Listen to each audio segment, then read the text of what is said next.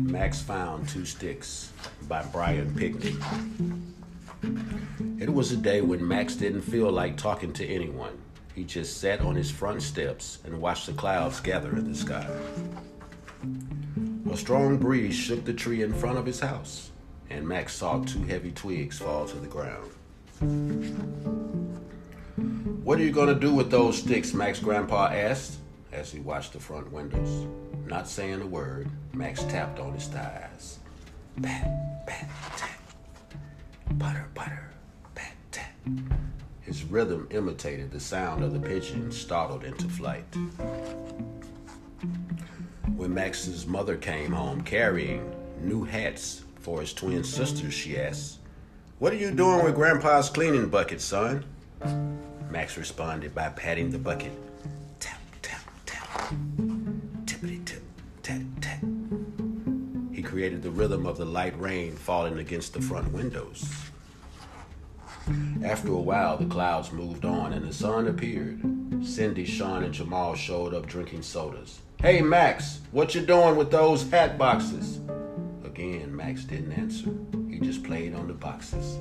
Dum, dum, dee dum, dee dee dee dee, dum, dum. Max drummed the beat of the tum tums in a marching band.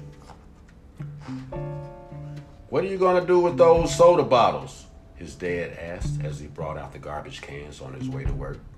Max answered on the bottles.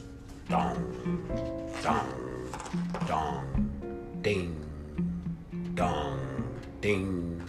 His music joined the chiming of the bells at the church around the corner.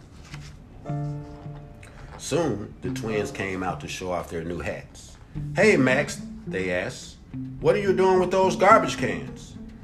Max hammered out a reply on the cans. Cling, clang, the bang. A cling, clang, the bang. Max pounded out the sound of the wheels thundering down the tracks under the train on which his father worked as a conductor. Suddenly, Max heard thump, diddy thump, thump, thump, diddy thump, as a marching band rounded the corner.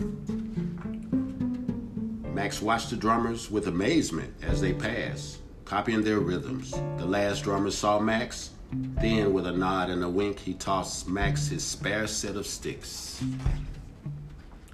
Thanks, called Max, and he didn't miss a beat.